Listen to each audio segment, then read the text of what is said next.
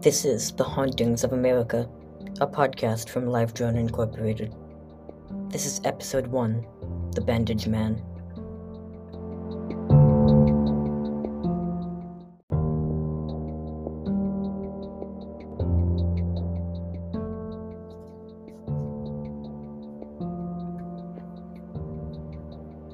In the sleepy coastal town of Cannon Beach, Oregon, a dark and shrouded figure has haunted the residents for decades. Tales of the Bandage Man, a mysterious and gruesome apparition, have become a chilling, whispered legend in the town. For years, locals have shared cautionary tales of this terrifying entity, but none have ever seen him close up and lived to tell the tale. One stormy, moonless night, a group of high school friends decided to test their courage by venturing into the woods near the edge of town. The storm was fierce, and the rain felt like a never ending deluge. The friends, clad in raincoats and armed with nothing more than flashlights, gathered in a circle beneath an ancient gnarled tree.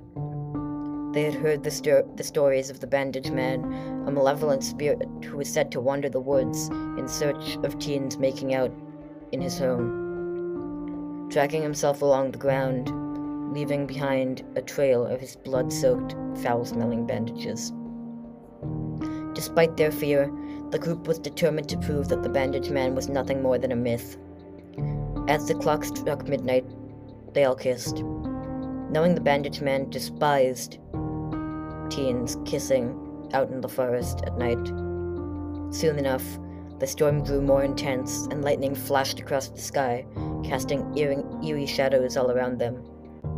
Suddenly, a figure began to emerge from the darkness.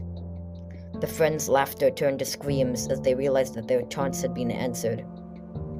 The bandage man was a horrifying sight to behold. His entire body was wrapped in filthy, blood stained bandages, and his eyes glowed with a malevolent, otherworldly light. He moved towards them, his movements slow and deliberate, as if he were in constant agony. The terrified group scattered in all directions, fleeing for their lives. But the bandaged man was relentless, pursuing them with a supernatural determination.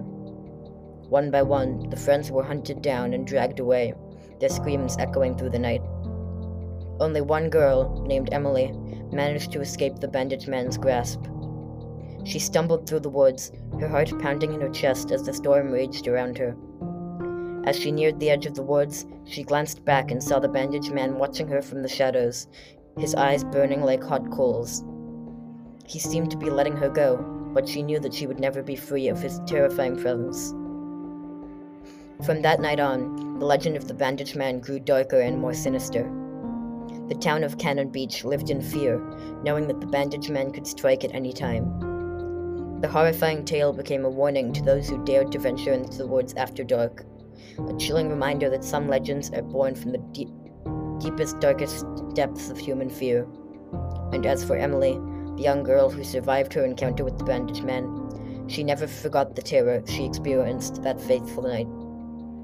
She left Cannon Beach, seeking to put the memories behind her. But no matter how far she traveled, she could never escape the feeling that the bandaged man was still out there, watching her from the shadows, waiting for the day when he would finally claim his prize.